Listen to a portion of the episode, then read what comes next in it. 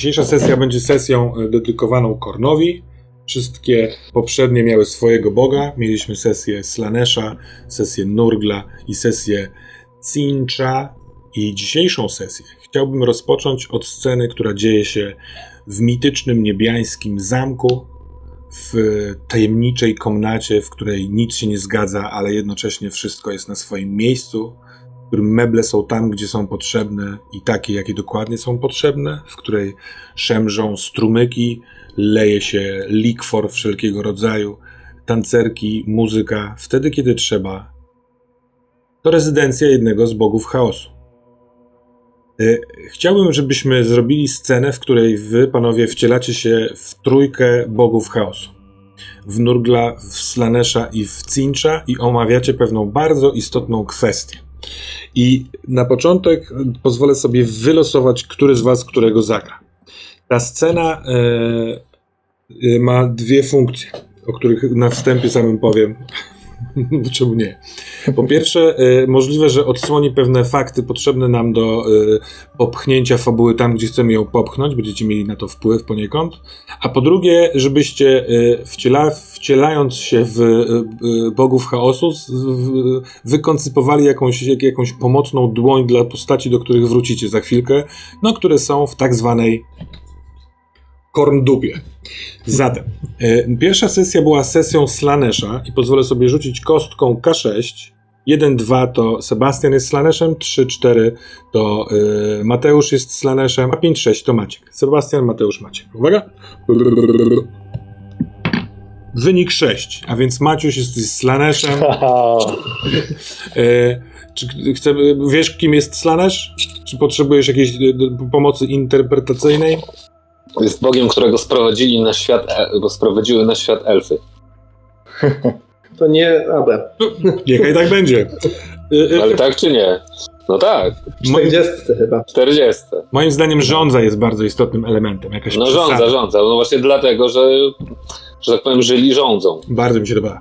Drugi był Nurgle i parzysty to Nurglem będzie Sebastian, nieparzysty to Mateusz.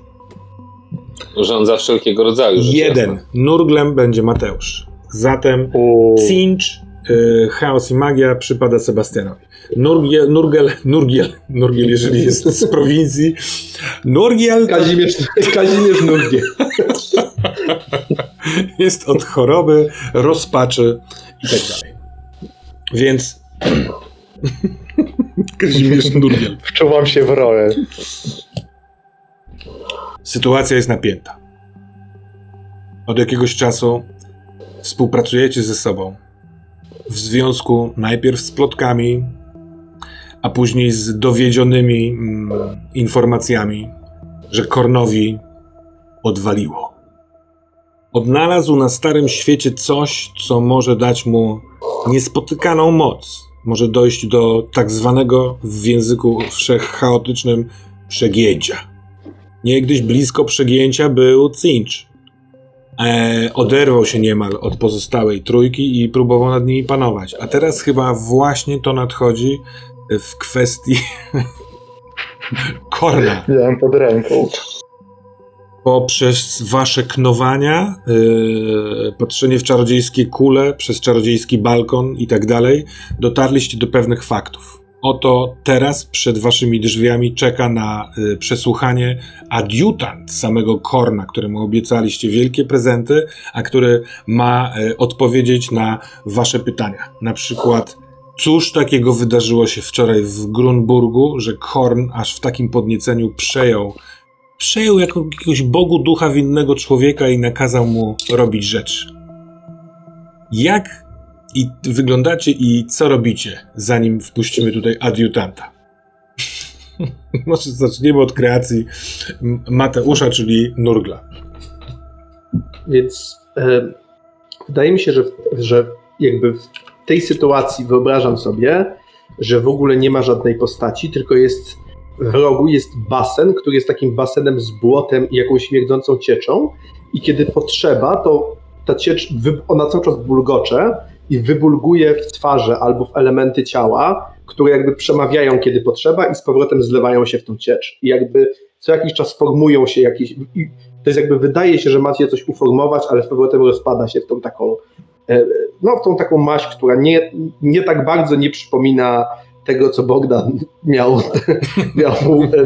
na sprawie ostatnio. I tylko co jakiś czas właśnie wysuwa się coś na kształt głowy albo ust, które wypowiadają wtedy to, co mają wypowiedzieć i znów tak to sobie wyobrażam. A jak wygląda nasz wspaniały bóg rządzy, sprowadzony przez elfów, jak się okazuje, Slaanesh, grany przez Maćka? Wygląda w ten sposób, że jest poruszającą się masą ciała rytmicznie, z której wyrastają członki, czytaj penisy, i zagłębiają się w waginach, i całe to wszystko tak drga i pulsuje, że kręci się jakby w miejscu, a jednocześnie w razie czego, jak ma coś powiedzieć, to po prostu staje na moment i też mówi. Dziękuję. No, a czymś błyśnie nam Tzeentch, bóg chaosu i magii. Cinch dzisiaj jest nawet nie tyle postacią, co maską, za którą kryje się różnego rodzaju figura. Jego głos zmienia się w najróżniejsze tony. Czasem jest kobietą, czasem jest mężczyzną, czasem krzyczy, czasem szepta i wydaje się bardzo rozbawiony albo rozbawiona całą tą sytuacją. Czy wprowadzić adiutanta? Pojawia się wasz głos przed wami samymi.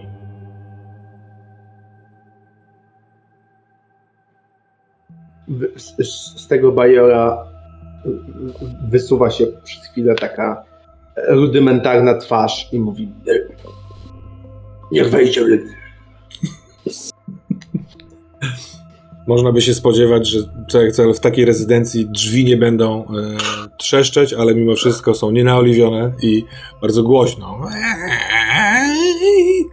I wchodzi potężny wojownik, właściwie z hełmem wyrastającym mu z głowy, z olbrzymim, czteroręcznym chyba mieczem, przynajmniej tak wielka jest rękojeść wystająca mu z pochwy, którą ma przytroczoną do pleców. Idzie w błyszczącej czarnej zbroi, a jego buty robią dzyń, dzyń, dzyń. Staje gdzieś mniej więcej przed wami, chociaż bardzo trudno jest określić, gdzie jesteście wy tak naprawdę. I mówi: przybyłem. Żeby mój pan nie wiedział, że go zdradzam, rozmowa musi trwać krótko. Pytajcie. Zdrada? Czym jest zdrada? To chyba zależy od tego, jak opiszemy to, co robisz właśnie teraz. Niekoniecznie zdradzasz. Być może spełniasz jakieś plany swojego pana, które on teraz wyznaczył dla ciebie, o których nie wiesz. My, żołnierze, prościej na to patrzymy. Ja po prostu zrobiłem się chciwy. Wystrzeliwuję w jego stronę tak z 15 macek, którymi chcę go opleść, a następnie przystać się do niego. Och, widzicie, że w nim jest odruch, żeby sięgnąć po ten miecz. On potrafiłby to zrobić, ale skoro się zdecydował tu wejść, w ostatniej chwili powstrzymuje refleks żołnierza, ten odruch bezwarunkowy, i pozwala się opleść. Jest zupełnie w twoim posiadaniu. Slaanesh, czy możesz poczekać ze swoimi zabawami do czasu, aż skończymy tę rozmowę? Ja staram się wyczuć i wzmocnić jego potrzebę pieniądza. On zaczyna się ślinić i drżeć. Twoje macki są podniecone. Mają ochotę robić znacznie więcej, niż podjudzać w nim chciwość. No ale to wiadomo, że jedna żądza napędza drugą. O tak! On jest cały rozpalony i patrzy dookoła, co by chciał mieć, co jest w tym pomieszczeniu. Z błota wysuwa się znów tym razem nieco większa sylwetka. Taka sylwetka jakby opasłego mężczyzny oblanego błotem. Nic dla ciebie nie mam i nic ci nie obiecam, dlatego będziesz rozmawiał ze mną. Co dla nas masz?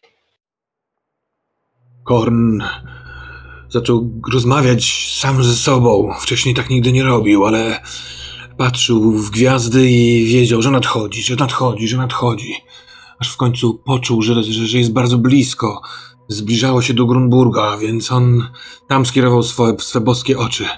I wiedział, że zbliża się źródło wielkiej mocy, olbrzymiej mocy. On szykował wojska, kazał mi zawezwać wszystkich generałów, być w czujności. Natomiast wczoraj w nocy obiekt mocy zniknął mu z oczu. Miał trafić w bezpieczne ręce niejakiego Adolfa von Ostrichta, kolekcjonera, któremu mieliśmy to zabrać. Zniknął.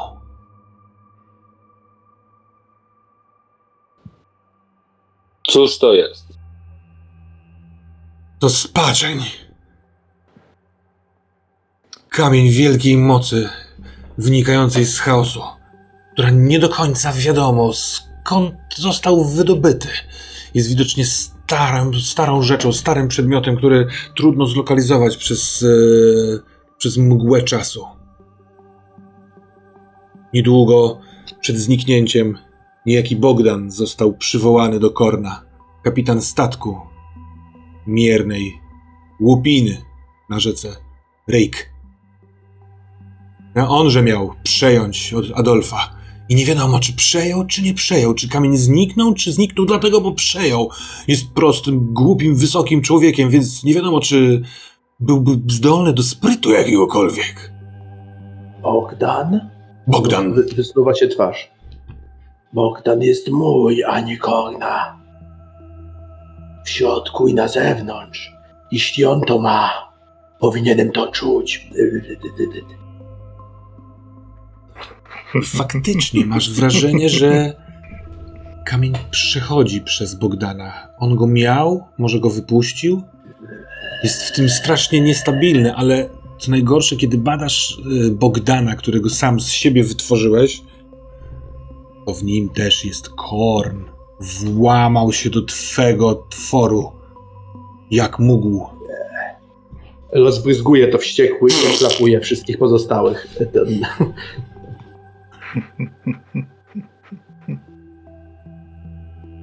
Czy wiesz coś jeszcze? Wiem, że Khorne chciał zabrać ten cały kamień na zachód od rzeki, na jakieś starożytne pole bitwy.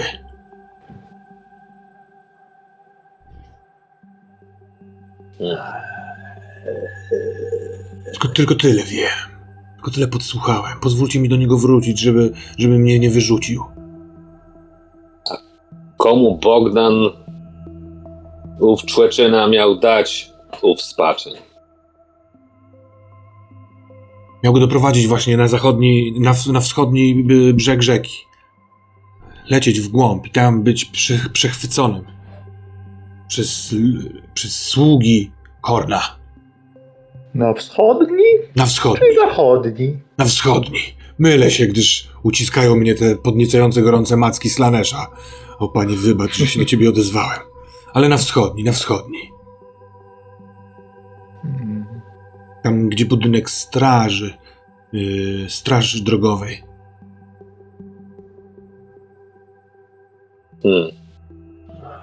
Och, pan mój ma nadzieję, że nie zabiera go na zachód, tam gdzie Hagercrybe, bo tam zguba ma czekać ów Spaczyń. Och, a czy jak wygląda ta zguba?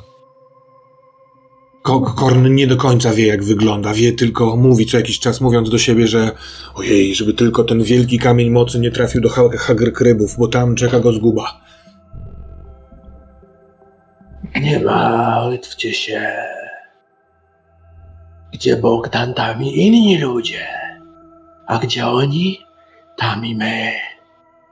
Jest wśród nich szlachcic. Młody, ale każdy szlachcic ma zgniłe serce. Jak szlachcic, to chyba domena naszej koleżanki. Tak ci się tylko wydaje. Szlachta to nasza domena. Domena gnijącej stabilności.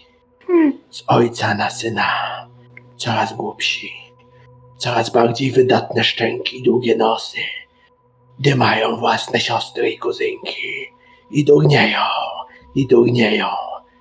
I zgnili w środku. Z dekady na dekadę. Przyda mi się. Szanesz, potrzebujesz jeszcze tego tu? Wyczarowuję piramidę zrobioną ze złota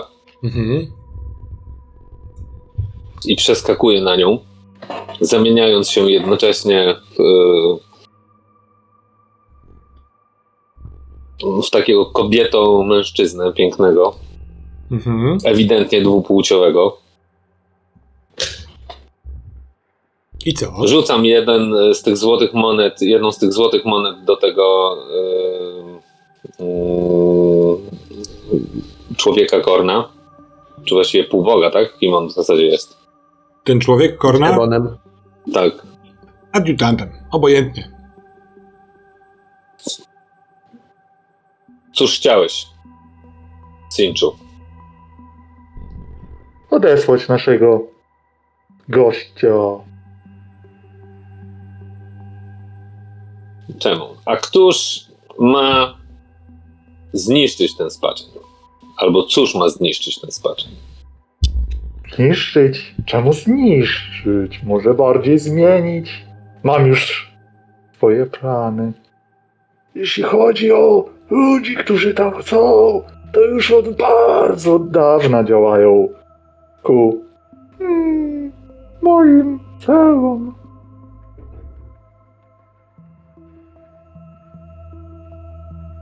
Myśleliście, że tego nie przewidzę? Gdy tylko sprawimy, że będzie poza jego zasięgiem, będziemy o niego walczyć jak zawsze. Snucie planów dalej w tym gronie nie ma sensu. I tak będziemy walczyć ze sobą. Utrzymajmy to z dala od Khorna, a potem wypełniajmy nasz odwieczny los. Niczego nie obiecuję. Wiecie, jak bawią mnie takie rozgrywki. Ale tutaj zgodzę się na pewno. Khorna trzeba zatrzymać. Jeśli nie wrócę, to Khorn może zacząć coś podejrzewać. Jeśli wykonałem swą powinność wobec was, to proszę nagródźcie mnie i pozwólcie iść. Rzucam do niego złotą monetę. On ją łapie w usta. Przełyka w ekstazie. A ja pstrykam i znika odesłany, nie wiedząc jeszcze jaki dar dostał ode mnie, który objawi się za jakiś czas.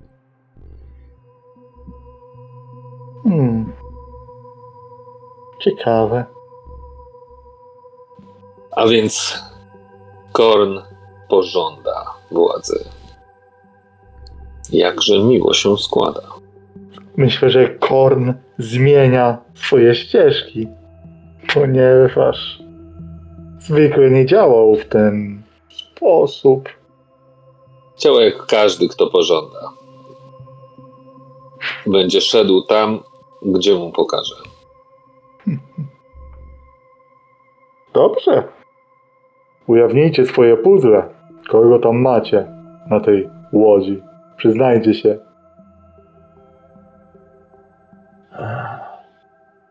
Już mówiłem, kogo mam. A jak mu pomogę? Chcesz mu dać jakiś prezent? Wasza kolej, ja odsłoniłem pierwszy kto. Ostatni powiem co.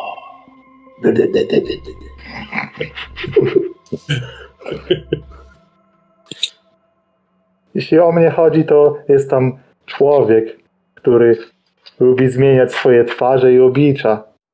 Ma wiele imion, ale i pochodzi z wielu miejsc.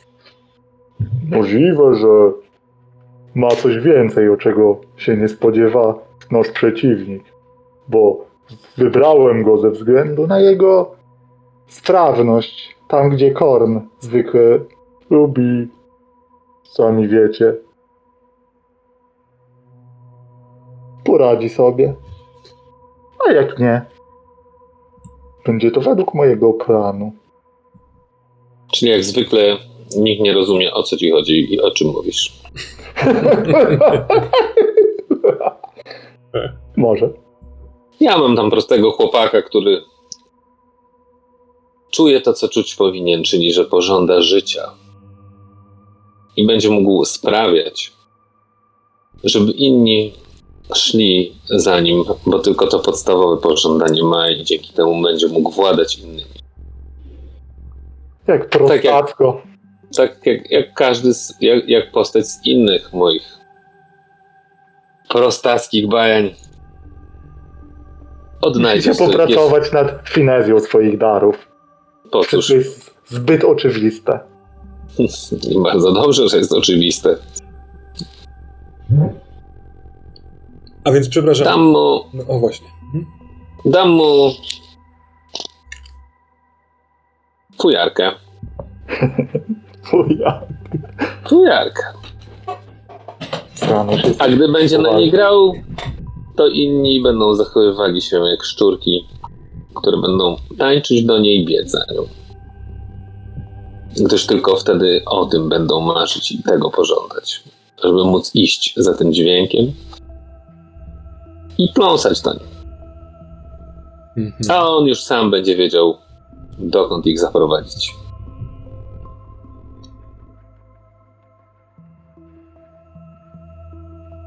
Czy muszę tłumaczyć swój dar? To chyba oczywiste, że chodzi mi o taki splot przypadków i takie szczęście, że mojemu wybrancowi może się udać to, co nie udaje się innym. Ja nic nie muszę dać mojemu. On już to ma. Ale zrozumie, co ma i dzięki temu jego serce, takie młode i ciepłe, stanie się zgniłe i robaczywe, bo taki los ludzi jego pokroju. Myślał, że jest nikim ważnym i był dobry. Zrozumie, jak wielki dar dostał od matki i jak potężne jest jego przeznaczenie. I zgnije w kilka chwil, a jego serce będzie czarne i robaczywe, a on nie do powstrzymania przez kilka chwil. Wielki chlupot wody, kiedy narwal wyskakuje z niej po pierwszym ataku. Podpity szczudlarz odbija skośnie w stronę prawego brzegu, czyli w stronę wschodniego brzegu. Na razie nietknięty przez wielkiego zwierza. Manfred, trzymając się olinowań na pokładzie z boku, jeszcze przed chwilką próbowałeś rozmawiać z kapitanem Jelsem Dronbauerem, ale uderzenie narwala w dziób i teraz powtórne wyskoczenie na tyle odbiło tamtą barkę, że jesteście teraz w odległości nieco większej, ale widzisz, jak Jark wspina się niczym dziki zwierz po burcie zachwianego statku, utrzymuje się jakoś i za chwilkę będzie wpadał tam na pokład. Czemuż on to robi? Ty, Gilbercie, stoisz na tej samej burcie, na której stoi Manfred, tylko bliżej dziobu. To tam uniknąłeś ataków, a właściwie obroniłeś się przed atakami Jarka. Niedaleko na pokładzie leży Widara, która jest w szoku i nieco wystraszona. Co robicie? Podbiegam do Widary. Patrzę, co się z nią dzieje, czy ona się też nie przemieni, już jestem w formie takiej akcji, jestem gotowy z tą bronią, patrzę na nią i chwytam ją. Ona jest nieco zmoczona wodą, bo te wyjście z wody narwala pochlupotało na tyle, krople pospadały i na ciebie i na nią, ale jest przerażona i mówi, gdzie jest Jark? Ty go zabiłeś? Nie zabiłem go, uciekł. Wiesz, co się z nim stało? Nie wiem, co to się stało? Zachorował na coś? Czy to macie coś więcej niż ten wiedźmi? Nie, tylko mamy wiedźmy proszek. Wiedźmowy proszek. Nic więcej. On to nie brał? Wszyscy wczoraj to podobno braliście. A wziął tego dużo? Nie, on taki nie jest wcale. On chciał na tym zarobić. Głupoty. Czy to jest mutacja? Gilbert, powiedz, czy to jest mutacja? Czy ja wyglądam jak łowca czarownic? Jesteś przecież taki obyty na całym świecie. Pomóż mi stać. Muszę się uzbroić w coś. Gdzie on teraz jest? Na drugiej barce. Co? Przeskoczył. Patrzy. A ty patrzysz razem z nią. Jark właśnie podciąga się i wskakuje na pokład. Manfred, co u ciebie? Ale na czyj pokład? Na pokład Niezatapialnej 2, czyli na barki straży rzecznej. Ja przez chwilę patrzę na to, jak zahipnotyzowany, z półotwartymi ustami, jak on cię tam wspina i przeskakuje. Po czym patrzę, co robi kapitan. Czy on to widzi w ogóle? Tamten kapitan. On nie widzi samego wspinania się, ponieważ no, jest raczej zajęty tym, że wyrzuca rozkazy sprawdźcie uszkodzenia, czy jest przeciek, bo ten narwal chwilę temu przedziurawił dziób. Ale ty widzisz jakby, że ten dziób został uszkodzony na tyle wysokim pułapie, że woda tam się nie będzie nalewała. Po prostu jest pokurszona ta konstrukcja u góry, ale marynarze biegają, strażnicy patrzą, wybiegają z łukami, nie wiedzą co do końca z tym robić. Ja do niego krzyczę, robię ręce w tubę i krzyczę do niego: kapitanie! Na wasz pokład dostał się zarażony! Jest niebezpieczny! Ostrzegamy!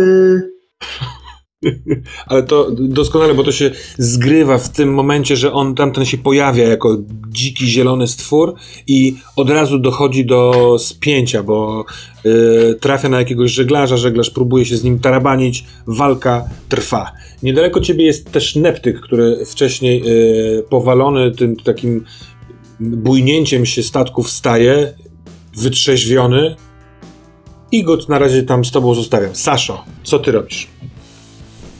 Ja, widząc co się dzieje, staram się zwiększyć naszą prędkość i wrócić na nurt, ten główny, żeby uciekać po prostu i od tego narwala, i od tej barki Niezatapialnej 2. Tak, no bo ona zaczęła skręcać w lewo w stronę brzegu, przeciwległego, tak jak ja to rozumiem. W prawo, w waszą stronę, bo on palnął tą łódź, ona jakby zwróciła się też w stronę tego samego brzegu, co wy. Tylko tak jak ty... Taka jest sytuacja? Tak.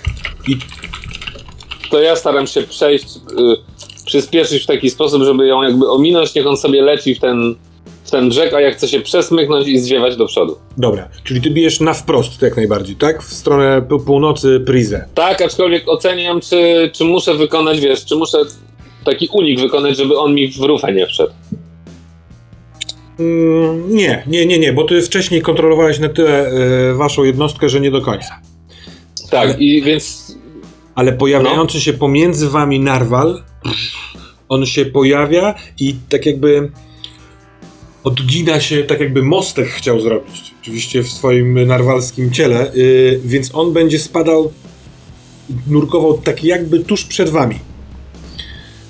Więc tuż przed nami? Bo, znaczy nie tak na zderzenie, tylko jakby z boku, natomiast nie chce odpuścić chyba. On zaatakował najpierw was. Chyba zaatakował barkę, ale wychodzi, teraz wyskakuje i widzisz kątem oka, że on nie leci w tamtą stronę za was, tylko odgina się, żeby ciągle być jakby w kontroli nad oboma statkami. No cóż, no to ja staram się płynąć w taki sposób, żeby w niego nie uderzyć. I kontroluję go. Wzrokiem oczywiście. Mhm. Nie macie zbieżnego kursu, więc po prostu płynąc wprost spoko, tylko że on wpada, robi jakby wpadając w wodę no, na wysokości waszego dziobu ciuteńkę dalej, sprawia wielką falę, więc trudno ci jest utrzymać prosty kurs i znowu trochę cię zbija do prawej.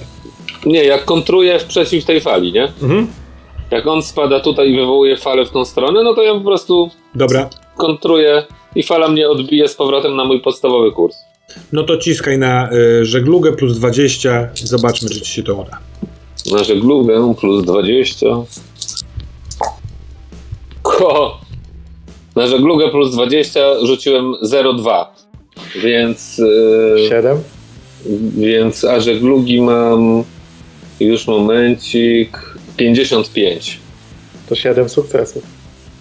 7 sukcesów. Czyli ta fala jeszcze powoduje, że nabieram prędkości. Doskonale. Mhm. Dobrze. Na duży... surfuję barką po wielkiej fali stworzonej przez Narwala. Mhm. Gilbert. Mhm. Widara. Łap za broni, każ wszystkim się zbroić. Oszczepy, łuki, cokolwiek tu mamy. Ja idę do Manfreda i zostawiam ją. Mhm. Ona pędzi na pokład poniżej, żeby wpaść do swojej kajuty. No trochę nie do końca wiadomo, kto to by miał być ten ktoś, no bo Szary jest za kółkiem, Neptyka ostatnio widziałeś pijanego. Mhm.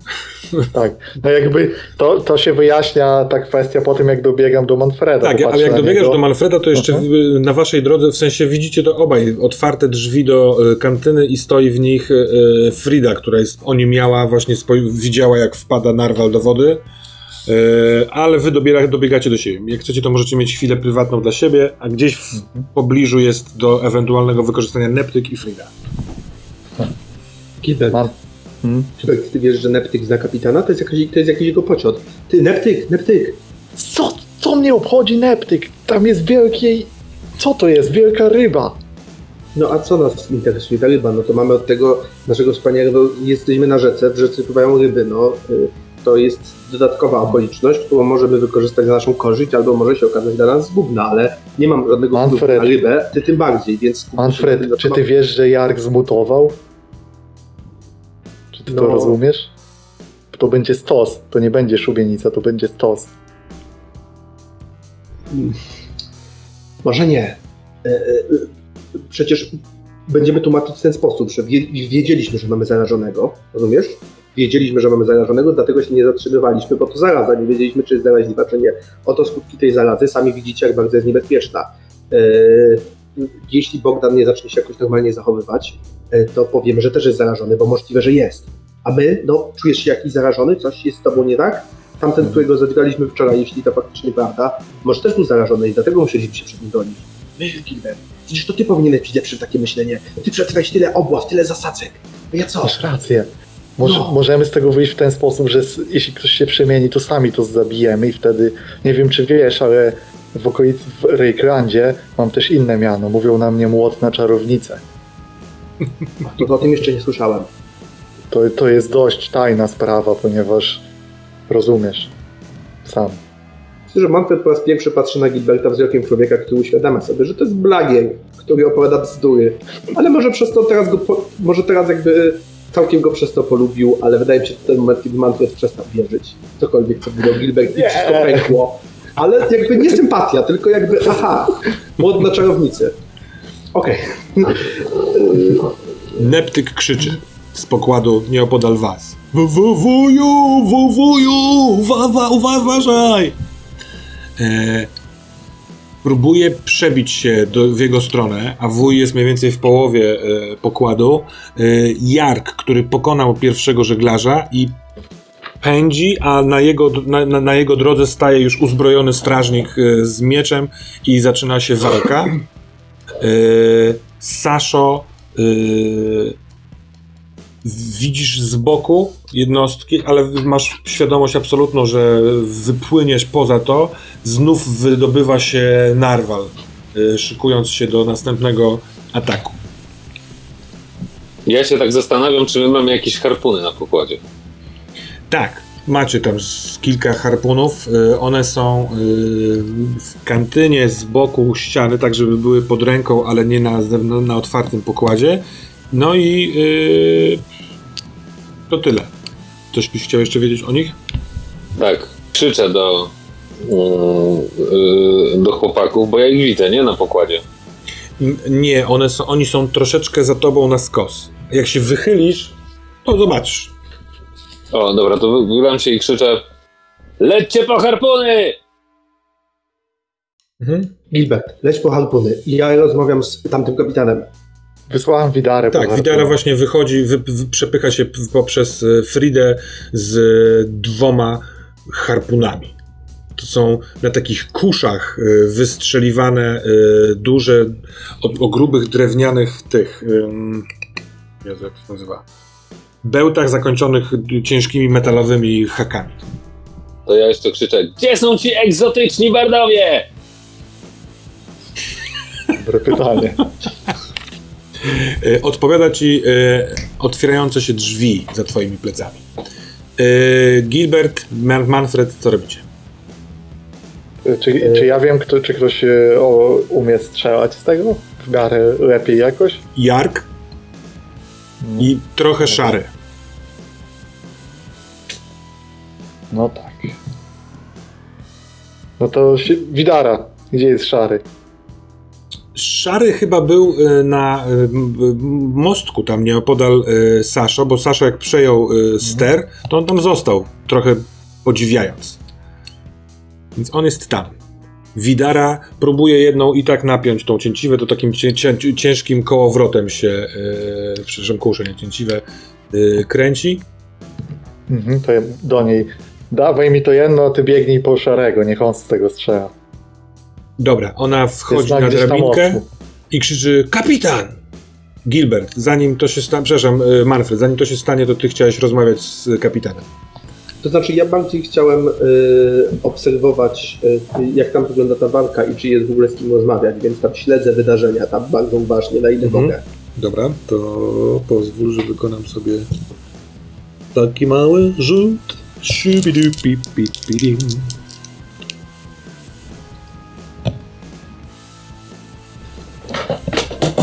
Uj. Jark właśnie unikając ciosu mieczem rozchłestał szyję tego żołnierza, właściwie strażnika, uderzeniem właściwie już łapy. Po chruśnięciu krwi masz wrażenie, że już niewiele z tego strażnika będzie. I teraz tak, na pokładzie ta barka jest tak zrobiona, że większość takiego zabudowań jest na rufie, a cały dziób, dziobowy ten pokład jest odsłonięty i tam się zaczyna zbierać większość. Ten pokład dziobowy w pewnym momencie się urywa poprzez wcześniejszy cios Narwala i z podpokładu wybiegają kolejni strażnicy, zaczynają formować coś w stylu, przepraszam, takiego półkola ochronnego wokół kapitana.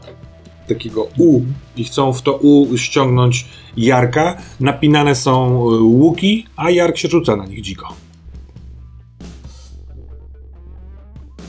A ja się pytam, kto za mnie wychodzi? Bogdan. Z maczugą w ręce. Tą wykonaną z nogi pirata, którego pokonał. On trzyma to w rękach, właśnie trzymając się jedną ręką jeszcze szczebla, patrzy na ciebie i idzie w kierunku mostka. Słyszysz z dołu krzyk Widary, kapitan! Co robisz? Bogdan, powiedz mi, coś ty tu namieszał. Masz tą kulkę? Kurs na prawo.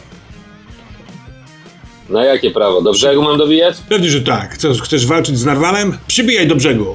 To jest rozkaz. W dupie mam twój rozkaz. Kulkę pytam, czy masz? Mam. Rzuca się na ciebie. Zaraz przejdziemy do tej walki. I kontra w podbrzusze. Unik i kontra w podbrzusze, puszczając koło sterownicze? No jasne. Ty to przemyśl, ale momencik, bo mamy tak. Narwala, który już na tyle się wydostał, że drugi raz wbija się swoim rogiem w barkę rzeczną. Rzucam na Narwala. Naszą czy ich? Nie, no ich. Ich. Po tamtym manewrze... Drugi raz. No. On trafia, i to doskonale na twoich oczach, Manfredzie, jako że oglądałeś mocno ten pokład. Chociaż na twoich, Gilbert, też, bo ty też tam byłeś cały czas. Ja bronią się zajmował. Poniżej tego poprzedniego uderzenia, jakby frontalnie, tak jak ta łódka zaczęła skręcać w prawo na wskroś rzeki, to on po prostu tak ciut z boku, ciut od frontu rozszarpał jeszcze bardziej ten dziób. zatrzymaj się. Natomiast jeszcze widać, że to jeszcze nie jest poziom, przy którym on będzie na przykład łapał otwartą gardzierą wodę. Natomiast jeszcze został bardziej zakręcony. Ten impet sprawił, że on staje zupełnie bokiem do nurtu, ten statek.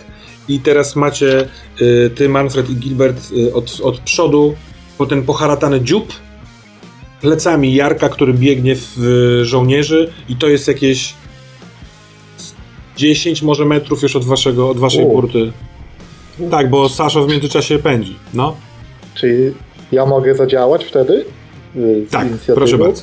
No bo jeśli to jest takiej odległości, a on pędzi i jest plecami do nas, to ja bym chciał w Jarka posłać strzałę w plecy, żeby pokazać chęć współpracy. Nietrafienie może trafić, a właściwie na pewno trafi, bo oni tam szpalerem stoją. Jasne.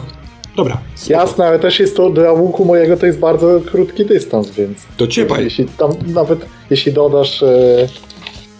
Wiesz co, to poproszę cię o trudne, czyli na zerowych, bez plus 20, bo cała ta akcja narwala wpadającego w wodę, fale, które się dzieją, to jest sytuacja dosyć trudna. Dobra, bo normalnie mam, wiesz co, mam normalnie plus 20 za dystans. Oprócz, no to plus 20. Dobra. No i raczej te walki nie mają tego standardowego. Na zero zwykle są wszystkie ataki. Dobra. Tak. Dobra. Więc i tak raczej jest ten. Dobra, to ja mam wtedy całe 57% przy takim dystansie, bo strzelam całkiem nieźle. I lecą kostki. I to jest bardzo zły rzut, bo to jest pech, więc ja daję punkt szczęścia. Jakby pan zmian się do mnie uśmiecha.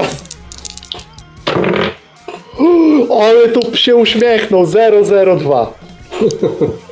No to ciak. Ile no tych uszkodzeń ciak zadajesz łukiem?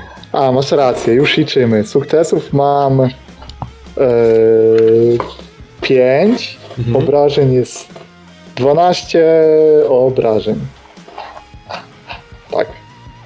12? Liczę dobrze, 12. Całkiem ładnie.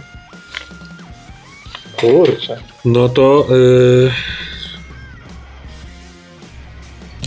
Jark dostaje prosto w środek takich jakby pleców, kręgosłupa, tak, że jak biegł w tamtą stronę, to go zgina trochę w pół, on nie traci zupełnie równowagi, tylko musi stąpnąć kilka razy nogami, natomiast w ten szpaler niemal jakby wpada, witając się w pokłonie, i po prostu z dwie strzały jeszcze mu wbijają się w boki, natomiast z 3-4 żołnierzy ciepie go od góry mieczami.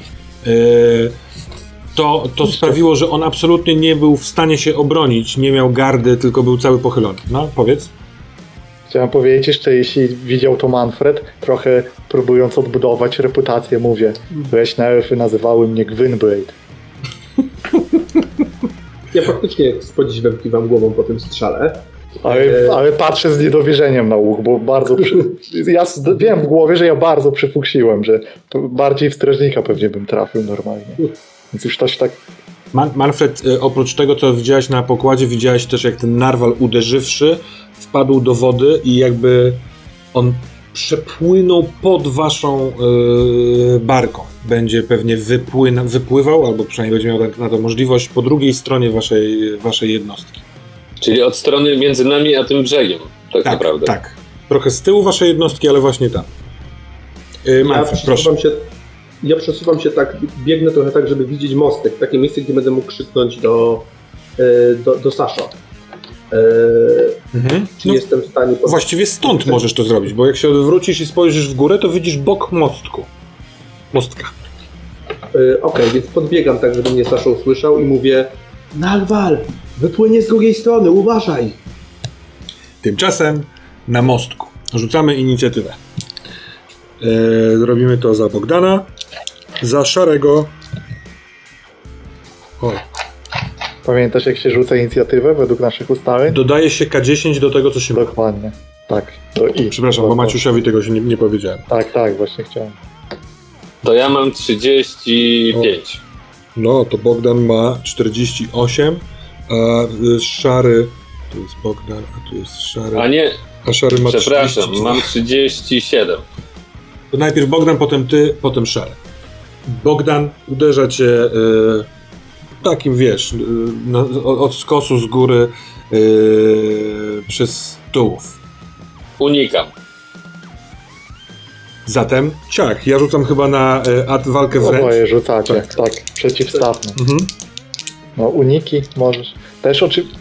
Też możesz bronić się swoją walką, nie? Jeśli bo jak ty masz wyższą walkę wręcz, to możesz walczyć wręcz, tylko nie wiem, czy ty masz tak. Czym. Na pięści to jest swoje. Ja mam na pięści. On ma brawling. No to ty walczysz chyba wręcz, nie wiem, czy nie masz wyższego tak. Niż uniki. Tak. Tak, walkę wręcz i jeszcze na dodatek mam ten. Dirty Fighting. Mhm. Dokładnie. Co mi to dawało, że mam +1 do wszystkiego. Masz +1 sukcesów, jeśli wejdzie ci test. Musi najpierw wejść test, a oprócz tego zadajesz większe obrażenia. Dobra. Spróbujmy. To ja będę wydawał punkt szczęścia po to, żeby przerzucić rzut. Rzuciłeś pierwszy raz? Tak. Niesatysfakcjonująco mnie. Widzę, mamy podobny trend. Dobra. I teraz tak, teraz faktycznie mam sukces w tym sensie, że na tej walce wręcz mam 42, a rzuciłem 40. Czyli masz 0 poziomów sukcesu, ale udało się. Jeden za talent. Ale jeden za talent. Dobrze. Ja mam -3 sukcesy, więc totalnie udaje ci się uniknąć tego, sparować. Masz żeton przewagi. Tak jest. Maciuś, dostajesz żeton przewagi. Szary, jako że wy jesteście w spięciu. Jezu, on jest przecież... Będę pilnował przewagi. On chwyta za koło i mówi do ciebie, Saszo, będę płynął. Bo to nie wiem. Ja przylutowuję temu Bogdanowi tak, żeby go znakautować i staram się go po prostu, bo on jakby się, wiesz, machnął, ja uniknąłem, więc on jest wybalansowany i ja mu chcę z piąchy walnąć prosto w podbródek. Dobra. On mimo wszystko próbuje cię, wiesz, machnął się, ale próbuje drugi raz uderzać. Więc są naraz w sensie on odbija twoją rękę swoją maczudą. Próbuje to zrobić. Niech próbuje, walka w ręce. Ty sobie dodajesz 1 z przewagi też, pamiętasz, no nie? Tak, +10 właściwie, nie? +10, tak. To jest +10. Ale +10 do? Do testu. Modyfikator. -10. Nie, ty masz +10 za przewagę. Masz przewagę. +10 do... A, dobra. Do umiejętności. Ja rzuciłem 4 sukcesy tym razem. To prawda. A ja rzuciłem sukcesów, jeżeli mam +10 do umiejętności, to mam 40, 52, a rzuciłem 0,7. To nie wiem, ile to jest, 5? 5. 5 +1 za talent, to jest 6. To masz o 2 więcej niż ja, więc wrzucamy twoje uszkodzenia. Znaczy nie rzucamy, a liczymy, bo tu się już mówię. Dobrze. Masz 6 kontra 2, to masz 4 więcej sukcesów i teraz jakie są uszkodzenia twojej broni, pewnie to jest pięść. Tak. To pięść chyba jest bonus siły, czyli ile masz siły? 37. To 3. 37 i jeszcze chyba jakiś plus, zaraz powiem. Tu. Ile tam było? 7 razem? Jeszcze za same pięści chyba jest następne 3, ale nie pamiętam. Może ktoś napisze. Zaraz mam to za moment. Jesteśmy w głębokich odmętach walki, że ja... A nie, to jest po prostu 0, tak. Czyli tylko siła i sukcesy, czyli 7 obrażeń. No bo różnica w sukcesach to była 2 tak naprawdę na korzyść, tak? Maćka. Tak. Plus ten bonus siły 3, 5, czyli 5. Czyli 5.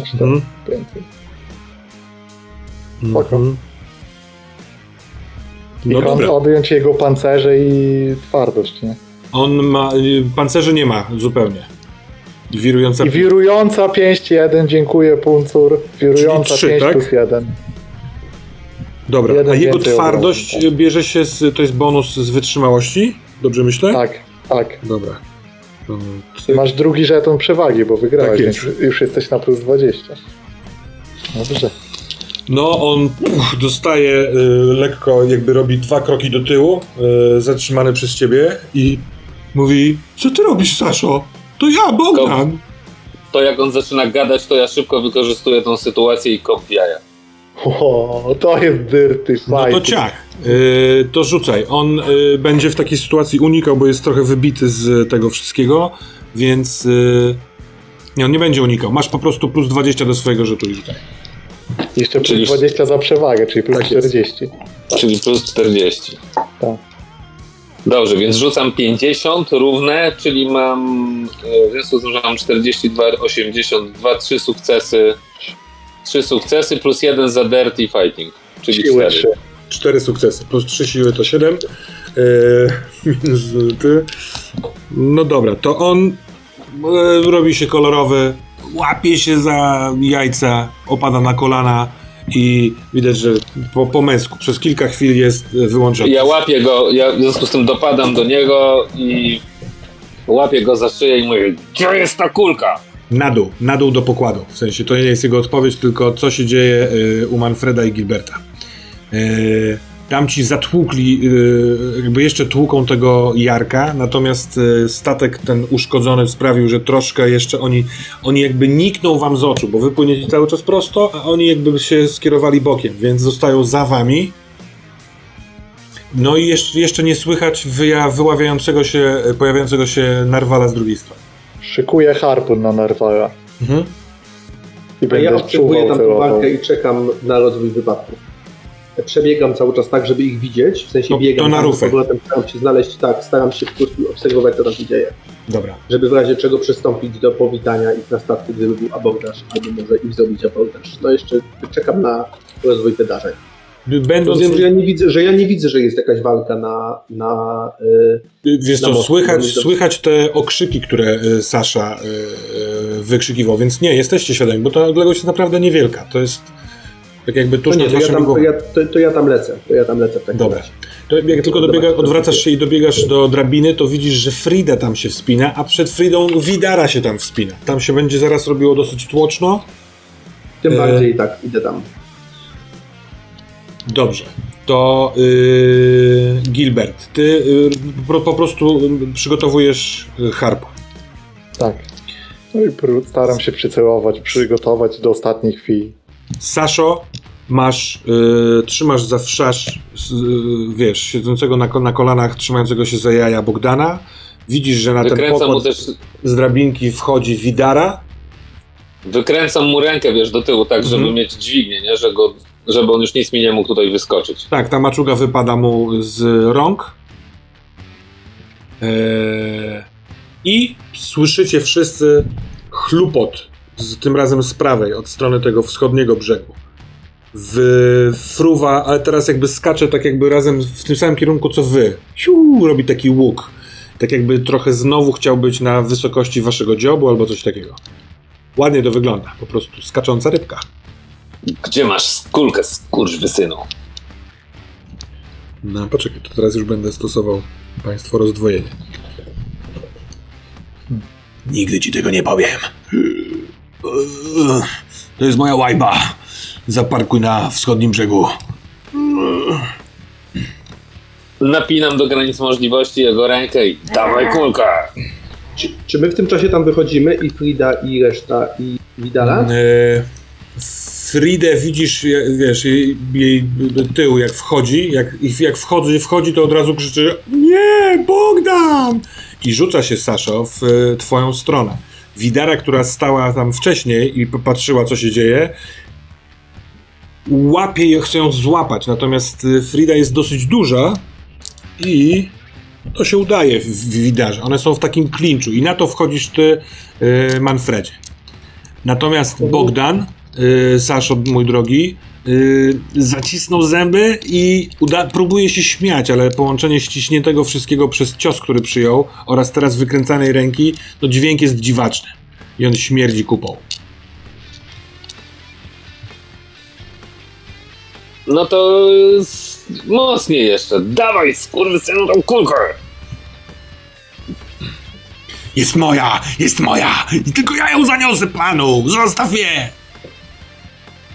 Nikomu i nigdzie nie zaniesiesz. Zgubisz nas, ta ryba nas zeżre. Dawaj tą kulkę głupką. On widzisz, że tą drugą rękę odpuszcza, w sensie puszcza z jaj i mają wolno. Manfred, coś chcesz zrobić w tym czasie? Tak, ja wyciągam rapier i przykładam do gardła Bogdanowi, tak żeby to poczuł, żeby poczuł stal na gardle. Po czym patrzę na Fridę, bo ja czuję do niej sympatię i jednak nie chcę jeszcze być takim lodowatym mordercą w tej sytuacji. Mówię, droga Frido, Bogdan okazał się szalony lub co gorsza, opętany. Pozwólcie, że ja możesz na niego jeśli możesz na niego wpłynąć, to jest twoja szansa, kobieto. Zabierzcie od niego broń. Saszo, co ty robisz? Nie to możemy gdzie z chaosu jest? Ona patrzy na Widarę. Widara ją puszcza. Tak wiecie, tak asekuracyjnie. W międzyczasie, Gilbert, napiąłeś kuszę i jesteś świadom, kuszę z tym harpunem, jesteś świadom, że Narwal teraz będzie bardziej od dziobu, jeżeli gdziekolwiek. No to zanim przechodzę po pokładzie. No to żegnając jakby się wizualnie z barką rzeczną, widzisz, że oni, że z nachylenia podnoszą się ci strażnicy. Widzisz, że są dzicy zwycięzcy. Krew na kolczugach, krew na mieczach, zziajani patrzą w dół na pulpę. Ty jej nie widzisz, bo to jest jakby, wiesz, burta to zasłania, ale część z nich rusza w stronę tego pogruchotanego dziobu, żeby tam wszcząć naprawy. Widara puszcza na mostku kapitańskim Fridę. Frida patrzy tobie w oczy, Manfred. Potem tobie w oczy, Saszo. Lekko kiwam jej głową, na zasadzie, że rozmawiaj. I idzie w stronę swojego ukochanego. Więc to jest tak, on klęczy. Ty, Saszo, jak rozumiem, jesteś tak trochę z boku jego, tak? Bo wykręcasz mu rękę, a jednocześnie do niego gadałeś. Od tyłu i gadam mu do ucha. Dobra, a ty, Manfred, żeby mieć rapier na jego szyi, jesteś zupełnie frontalnie od niego, tak? Tak. To ona staje tak jakby obok twojego ramienia. I więc poproszę was obu o rzut na spostrzegawczość na 0. Czyli percepcja, tak? Na 0. Tak, przepraszam, to jest percepcja. A co jest do niej cechą? Inicjatywa. Ja sobie wydam punkt szczęścia, bo nie jestem zadowolony, a mam dodatkowy, bo sobie kupiłem talent szczęścia, więc nie będę się żałował. No i teraz... Nadal nie zdałem. Jeden punkt porażki. Panie Teległow? Nie zdaję. Przepraszam. Dobrze. To trochę ty lepiej to widzisz, Saszo, bo ona powoli, stając naprzeciwko niego, ujmuje w ręce jego twarz, zbliża się jakby do niego i szepcze. Szepcze, właściwie rusza ustami i nie do końca wiadomo, co mówi. Ale czujesz po jego ręce wykręconej, że on rozluźnia się. Nie jest, wiesz, nie stawia oporu. Cały taki trochę klapnieje. I ona w pewnym momencie odstawia się od ucha, całuje go w powiekę, tak jakby w oko go chciała pocałować. Odwraca się w twoją stronę, Manfred, jest uśmiechnięta i mówi: on to połknął. On to ma w środku. Wiedziałem. My musimy to zawieźć na wschód. Musimy. Zwiążmy go. Nie rób tego, Saszo. On jest niebezpieczny, steruje to nim. Wykręcił nas, robi z nas po prostu co chce. Od jakiegoś czasu zginiemy na stosie. Musimy go unieszkodliwić i uciec. Dajcie mi ten ster. I rzucam się do steru. Okej, Szary, jak tylko to usłyszał, to czeka w momencie, kiedy ręce będziesz miał na kole i od razu puszcza. Wiesz, takie szybkie przejęcie. A co ty na to masz? Tak jest. Ja patrzę, ja dalej trzymam na ten rapier tam, gdzie trzymałem, czyli jakby na gardle Bogdana i mówię: Frido, moja droga, nie będziemy posłańcami dla kultystów, którzy przesyłają sobie artefakty. I nie będziemy płonąć na stosie za grzechy twojego ukochanego. Może jest głupi, może dał się zwieść codziennie. Ta ziemia zna setki historii ludzi, którzy ulegli mrocznym potęgom. Panie Manfredzie, ja zabrałem go Martynowi. On chciał go oddać chciał go chaosowi, temu swojemu Ostrichtowi. Ja go niosę, by go zniszczyć, nie rozumiesz? Nie pamiętacie tego? Patrzę na niego, jakbym chciał mu wierzyć, w sensie, że przyglądam mu się uważnie i słucham go. No, to... Odwracam się zza tego koła jeszcze na moment i... To włada tobą! On beka. Ble.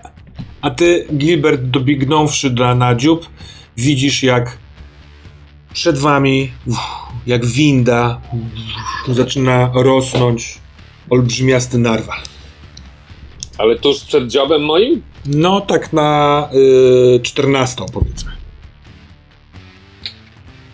Celuję ile mogę, jak najdłużej to wyczekać, żeby jak najmniej musieć strzelać, bo ja nie umiem strzelać. Dobra, ja, ale... ja kłamałem, nie nazywało mnie tak elfy. A ja czekam do ostatniej chwili, żeby zobaczyć, bo będzie taki moment, kiedy on już nie będzie mógł zmienić lotu. Tak. Nie, bo w powietrzu już nic nie zrobi. Dopóki jego płetwy są w wodzie, to może robić co chce, ale potem już nie. Więc czekam napięty do tego, do momentu, żeby skontrować ostro wtedy sterem i zejść za niego jakby, nie? Za niego, czyli bliżej prawego brzegu, tak? Tak, tak, tak. Bardzo proszę cię, Gilbert, o rzut, ale na percepcję. Dobrze.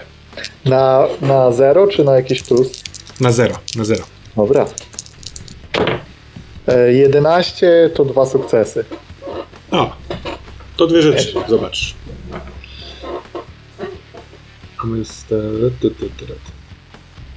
On wypływa, to jest dosyć wolny, kontrolowany pływ. Wydaje ci się, że on będzie starał się właśnie osiągnąć taki odpowiedni, nie wiem, jakby moment, kiedy jeszcze jest częścią cielska w wodzie, żeby opaść na was, jeśli będzie chciał na was zaatakować. Natomiast celując w niego, uchwytujesz doskonały moment, że on jest identyczny jak ten na tyłku Sasza. Jest absurdalne, aż wzdragasz głową i w momencie, kiedy wzdragasz głową, to czubek jego, tego rogu, cały mokry od wody, łapie czerwone światło zachodzącego słońca.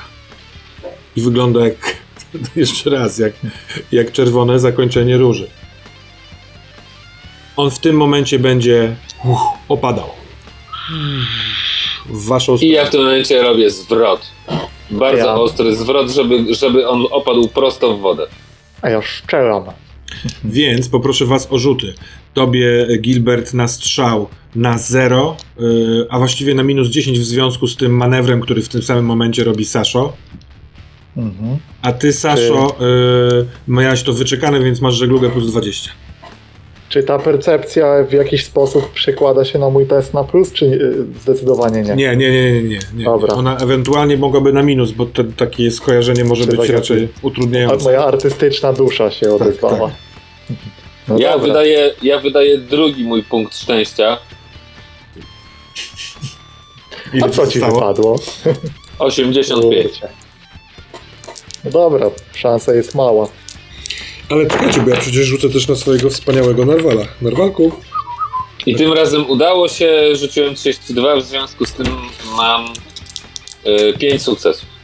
O, to dobrze. Ja mam minus 1. I powinienem, to ja nie trafię. I powinienem mieć jeszcze 3 przewagi, bo wcześniej z nim wygrywałem. Nie, przewaga się kasuje. Tak, po tamtym pojedynku. Ty nie trafiasz, tak? Wiesz co, to ciasto jest na tyle duże, że ty trafiasz, tylko że po prostu nie ma skuteczności w tym ciosie. No nie, on się, ewidentnie ten harpun się odbija od niego bardziej. Natomiast twój manewr jest doskonały, bo sprawia, że odbicie twoje, ten jego kolec trafia jakby w próżnię. On tułowiem haczy lekko kawałek burty lewej, przez co wasza cała barka robi wow, ale przez to, że ty odbijałeś w tamtą, to jest skontrowane. Tam każdy na chwilkę traci równowagę, ale nie ma żadnych uszkodzeń, a narwal wydając dziwny dźwięk wpada do wody. Kiedy tak się przetarabania na twoich oczach, Gilbert, przez ten przedni dziób, to też dostrzegasz te podgniwające dolne partie. One są takiego samego koloru, jak przed chwilką widziałeś przed paroma minutami twarz Jarka. Teraz tak, back to the mostek. Ja ci jeszcze tylko ogarnę resztę. Dobra. W głowie Gilberta zrobiło się takie połączenie, że ten wiedźmi proszek, czy jak to się nazywa, po prostu za dużo przemytników do rzeki wrzuca.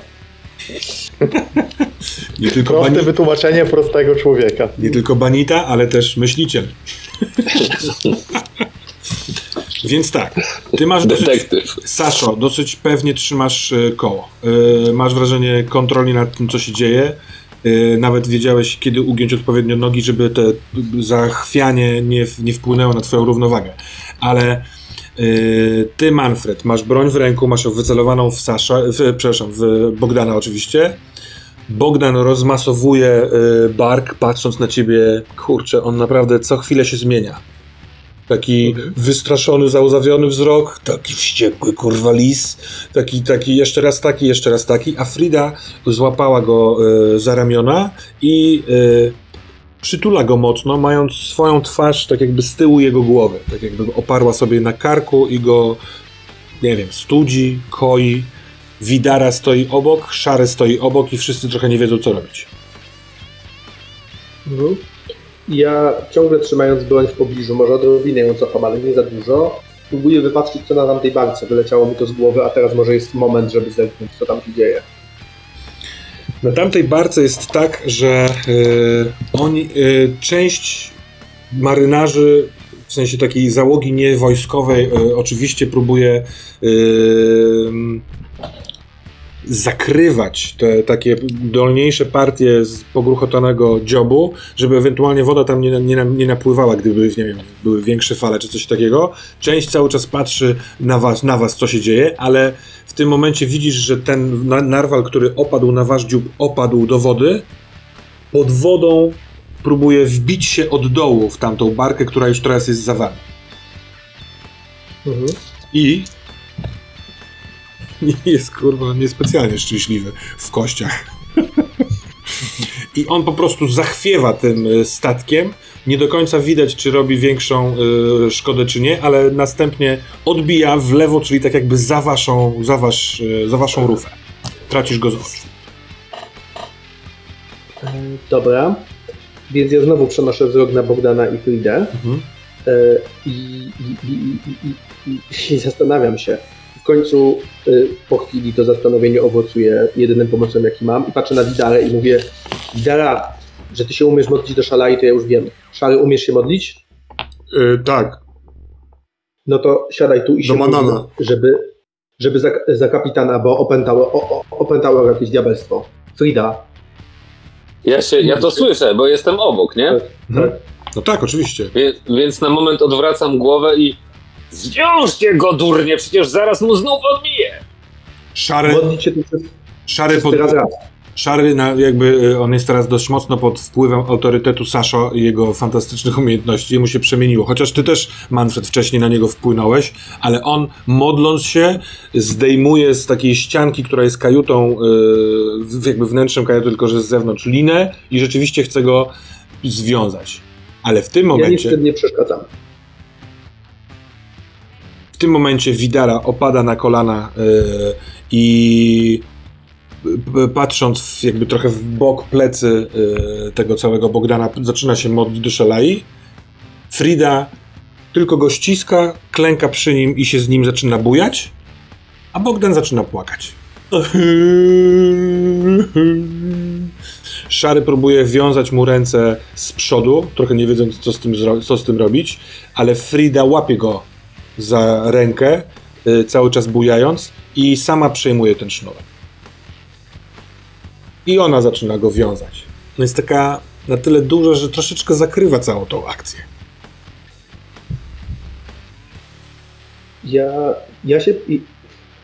Ja się próbuję, jakby chodzę, szukam dla siebie miejsca, zadowolony, że rozkaz jest w miarę wysłuchany, ale trochę nie wiem, co ze sobą zrobić. Aha. I próbuję na niego popatrzeć. W sensie ja cały czas chcę śledzić te jego zmiany. Myślę, że nawet mogę próbować liczyć sobie, co ile sekund on się moim zdaniem zmienia i czy jest w tym jakiś rytm. I teraz próbuję tak się ustawić, chodzę jakoś dookoła, niby doglądam tego sznurowania, niby patrzę, niby chcę złapać kontakt wzrokowy z Fridą, zapytać jak tam, ale tak naprawdę chciałbym zobaczyć twarz Bogdana. To takie próba wynalezienia najlepszej pozycji, z której będzie to widać. szybko ci informuję cię o tym, że jakby to powiedzieć, rzeczywiście dosyć równe są te cykle. Parosekundowe, ale w miarę równe. Natomiast Frida zaczyna go całego obejmować, obściskiwać. I widzisz, że końcówkę sznura ona ma w ręku. Nie związała go, tylko go tak jakby chciała chować w siebie. To jest bardzo dziwne, ale dostrzegając te plyks, co jakiś czas plyks zmiany tego jego spojrzenia wściekłego płaczu, widzisz jego twarz w takim dziwnym wygięciu na tle nocnego nieba, kiedy to ty spojrzałeś w teleskop. A on, pijany, stojąc na dachu, mówił do osoby, której nie widać. No to mi go daj! I dziwnie w całym pomieszczeniu wszyscy słyszeliście, w tym piwniczym pomieszczeniu, w którym gościł was obdarty, obdartusowato ubrany mężczyzna, bo okazało się, że nie tylko rurki wbite w sufit, w ścianę, odbijające lustrami potrafią wyjrzeć, co jest na dachu tej gospody, ale dziwne dziury, które są w ścianach, także donoszą dźwięk stamtąd.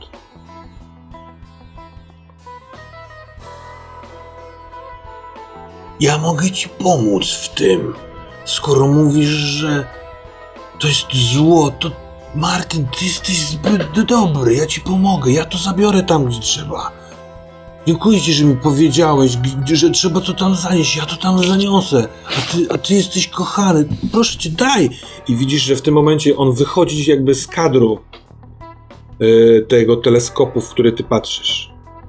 Jeszcze przez chwilkę patrzył przez to Saszo, bo ten Nagins, tak jak się przedstawił ten facet, pozwolił wam popatrzeć, powiedziawszy wam, że on interesuje się gwiazdami, że gwiazdy ostatnio ustanawiały się powoli w bardzo dziwny układ, że on wie, że coś się zaraz wydarzy.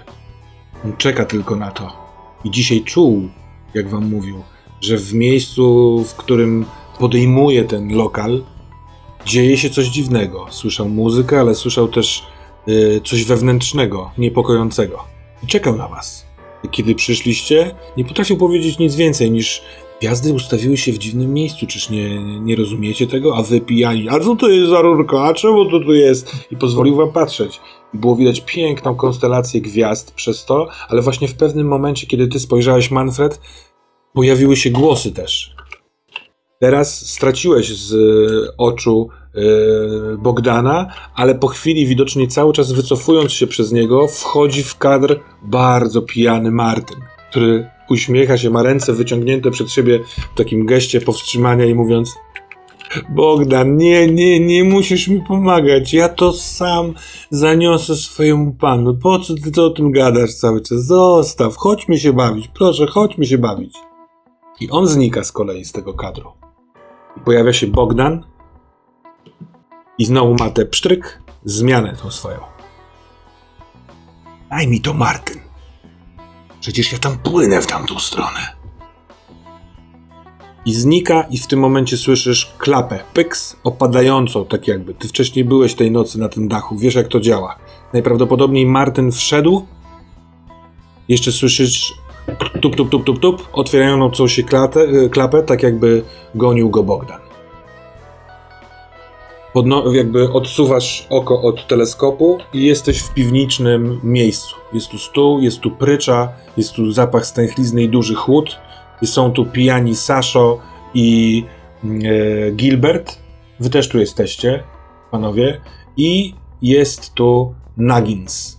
Rozczochrany, około 30-letni, z brodą taką niechlujną, w podartej koszuli, bosy o dziwo w tym chłodzie. Może ty jesteś niziołkiem? Nie jestem niziołkiem. To nomem! Panowie, Soszu, to nom! Panowie, bo tam kapitan ma jakąś scysję z tym, co lubi cudze kobiety. Tym Martynem, co leje to dziwne. Scysję? a kiedy, no, że są w jakimś konflikcie. Ja myślę, że powinniśmy pójść tam i sprawdzić, czy wszystko jest w porządku, czy ktoś nie potrzebuje pomocy albo wsparcia, albo ten Martyn to mi się nie podoba. Idziemy. Ja pójdę, a czy kapitan zapłaci za nadgodziny? W razie czego ja ci zapłacę. Wy plebeusze, myślicie tylko o pieniądze. Pieniądze nie są najważniejsze. On mówił coś o obowiązek i ruszam w stronę schodów. On mówił coś do was, jak wychodziliście, jakąś radę, jakieś pożegnanie. Był spokojny w tym wszystkim. Możliwe, że brzdękał przy tym na swym wiośle, a wy potem przedzieraliście się znowu przez śnieg, po schodach, przez tą główną salę, do góry, do tych pomieszczeń, w których bawiliście północy. Dużo dymu, dużo dziwnych świateł, czerwone świece, przebiegające przez korytarz z jednego pomieszczenia do drugiego pomieszczenia. Bogdan, który na chwilkę się zatrzymuje, patrzy w waszą stronę, robi i wbiega z powrotem tam, gdzie chciał wbiegać. I wchodzicie do pomieszczenia, w którym jest kanapa. Obok tej kanapy leży na płasko młoda dziewczyna, którą wcześniej widzieliście gdzieś. Jejku, gdzie to było? Sasza, ona chyba ci kibicowała, kiedy ty robiłeś nożem sztuczkę z Martynem. Ona chyba też robiła ci ten tatuaż, przez który cały czas się musisz drapać w tyłek teraz. A na kanapie siedzi Martyn z banjo i gra. Bogdana tutaj nie ma. Chociaż wbiegł tu przed chwilką. A może wam się pomyliły drzwi. Nie ma Bogdana? Gdzie Bogdan? Co zrobiłeś z Bogdanem, ty podstępny kupczyku? Nie ma go tutaj. Ma. On był gdzieś indziej. On poszedł po alkohol. Czy sugerujesz, czy zarzucasz mi kłamstwo? Wbiegł przez te drzwi, więc musi tu być. Kiedy wbiegł? Nie wbiegł tu. Dira, czy on tu wbiegł? Ta kobieta nie reaguje. Ja go wytropię. Ja w Middenheim nazywali mnie białym wilkiem tropicielem. Ja go wytropię. Saszo. Ja kucam. On się boi. Ten Martyn. Dociera do ciebie jak wiedza wśród pijackiego obłędu wszystkich was, że on patrzy na was siedząc na tej kanapie z tym banjo i to banjo już przestał na nim grać, trzyma tak jakby chciał oddzielić was od siebie. Ma strach w oczach. Co chciałeś robić, Manfred? Ja chciałem tak kucnąć przed nim, żeby mieć jakby oczy na wysokości jego oczu.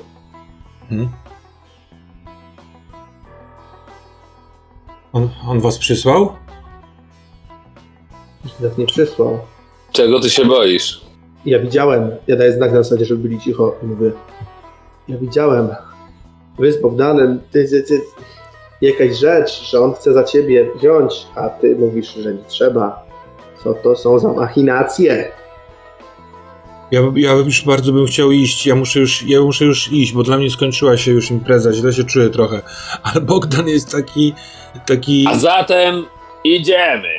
I ja go chwytam za ramię. Aha. Wiesz, tak go po prostu biorę jak po pijaku. Usiłuję go podnieść. I prowadź. Pomogę. No, on daje się objąć ci, taki trochę zaskoczony tym.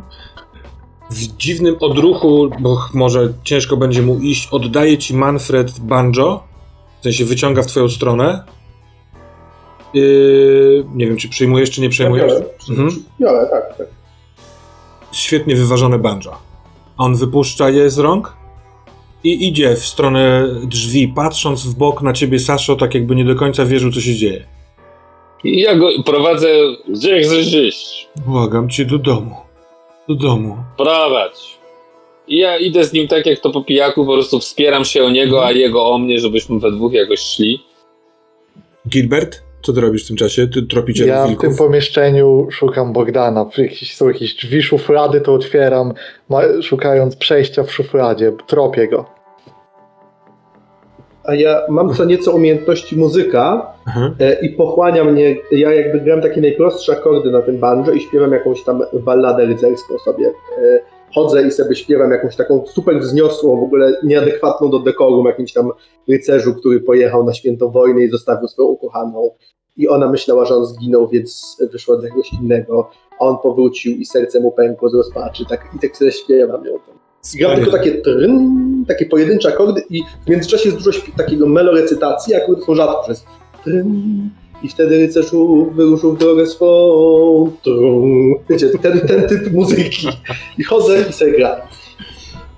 Gilbert, w szufladach nie ma Bogdana, w szafkach też nie. Nie ma drzwi tutaj za zasłonami, ale słyszysz dzynkanie, nie tylko jakby brzdękanie gitary w rękach Manfreda, ale też brzdękanie naczyń gdzieś nieopodal. I jasne staje się to w momencie, kiedy, Saszo, doprowadzasz tego Martyna do drzwi, otwieracie drzwi, a w drzwiach stoi Neptyk, który nie ma spodni, jest bosy, jest w takich galotach na tyłku, koszuli pozapinanej krzywo, trzyma tacę na tacy butla z szklankami i... O, jesteście! Bęk, jesteśmy z powrotem na mostku, Manfredzie.